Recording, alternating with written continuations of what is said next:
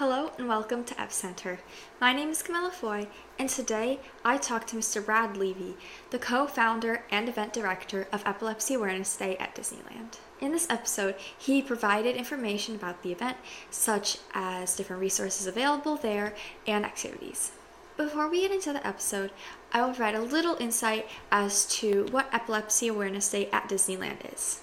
It is an annual event in California, specifically in the Disneyland Convention Center. This year it will occur on October 30th to 31st, and admission is free to guests. You just need to sign up on the website to get your tickets. If you would like more information about the event, there is a QR code at the bottom of the screen here for you to scan, and it will stay up throughout the entire video.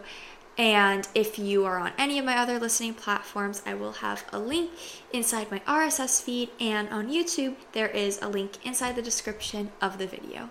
Remember, if you would like to attend, you can go to the website and tickets are free. You just need to RSVP to go to the event. Now, without further ado, I hope you enjoy this episode. I'm Brad Levy from Epilepsy Awareness Day at Disneyland.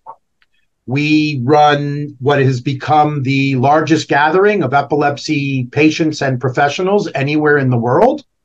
This year, our expo will be on October 30th and 31st, and our day at Disneyland on November 1st. And we are gearing up for the biggest event ever, looking at about 6,000 epilepsy supporters attending the expo. What is the mission of Epilepsy Awareness Day? We try to bring um, all families who are searching for better care, more resources, um, things that are missing along their epilepsy journey. And we try to get those families to attend. And then at the same time, we try to bring all those resources into the building uh, for those families. So we're really trying to advocate for better care and get everybody the education that they need that they don't always get during their short doctor's appointments.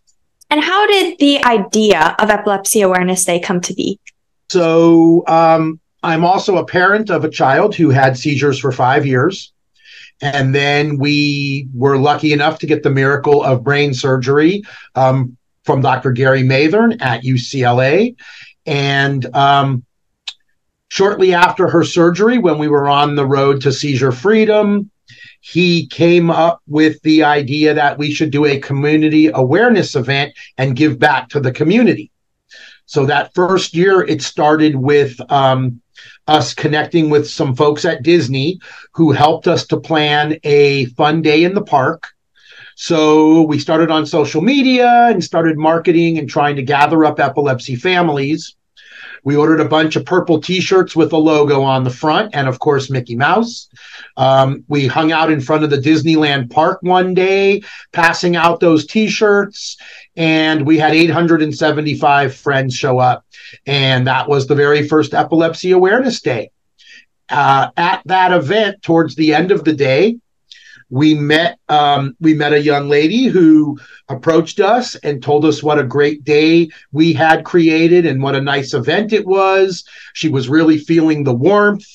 Um, and then she basically scolded me for not having an educational component and giving the family something to take away after the fun day at disneyland so I scratched my head, and before I could come up with a solution, she introduced herself. That's the famous Dr. Deborah Holder, um, who had just moved to California to take over uh, being the chief of Children's Hospital Los Angeles. Um, and she was very familiar with you know patient education she has been supporting epilepsy camps her whole career and she volunteered to help me launch the first epilepsy expo so our second year of Epilepsy Awareness Day was the first expo. Um, and that was a tiny little room in a hotel. We had a bunch of people show up. Three doctors gave talks. Um, and that thing has just grown from then to what it is now. This year, we will have 32 level four epilepsy centers at the expo. Wow. We have over 200 doctors, 80 presentations. Um, as well as a full day program on research and clinical trials and a full two days of um, everything you ever wanted to know about epilepsy surgery. So it's become a pretty solid educational opportunity for families. And what year did it start? First event was in 2013, and the first expo was 2014. So this is our 11th year. Wow. That's grown certainly a lot from a hotel room to literally just a whole entire. It has. Expo. This year we will be having uh, the expo will be in a 120,000 square foot space. And then we have another 60,000 square feet of private meeting space so that we can offer opportunities for some of the groups that attend to gather their independent community and have their own little meetings within our meeting. So this will be the first year that we are co-hosting the Day of Dravet with the Dravet Syndrome Foundation. Um, there is a big LGS awareness gathering. The Danny Did Foundation has a gathering um, and several other groups will be having their own meeting within the meeting. So we are basically taking every square foot of Disney property that's available and pouring epilepsy into it.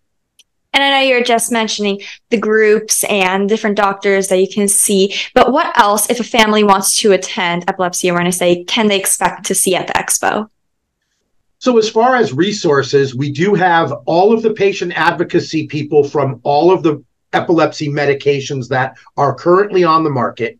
We also have about 15 new pharmaceutical companies there giving information on meds that are still in the clinical trial phase so that people know what to look forward to and maybe even get involved in that clinical trial. They may have a family member who qualifies for the testing and, and gets the new medication before it comes to commercial. So there's a lot of that. Um, we have a few seizure dog training companies. One of them specifically we've been working with since the first day of the event, um, and that's Little Angel Service Dogs. And they are doing uh, training and demonstration on seizure dogs all day, both days. That is a huge draw. Everybody wants to go see the seizure dogs work. Um, and they also bring their breeding program. So there are puppies not yet in training available for petting. That's always the best part, petting the puppies. Um, but then we have every other resource that a family with epilepsy would need. We have all of the seizure devices and watches that will set an alarm if you should have a seizure. Um, we have multiple surgical machines and robots. Um, there are a few surgical robots now, they all attend. Um, neuromodulation is a big part of the epilepsy world now. So that's uh, electricity, electrical currents that stop seizures. There are different implants that are used now. They are all in attendance. Um, and a bunch of nonprofit support and advocacy groups like the Epilepsy Alliance of America that are there to meet families, take them under their wing, get them the resources that they need, get them into support groups, whatever they're needing to complete their journey and make it a smoother path to seizure freedom. We try to bring that into the event. Mm-hmm. And the expo lasts about two days. The expo is all day Monday and Tuesday, October 30 and 31. And then on Wednesday is the day at Disneyland where everybody just shows up to the park.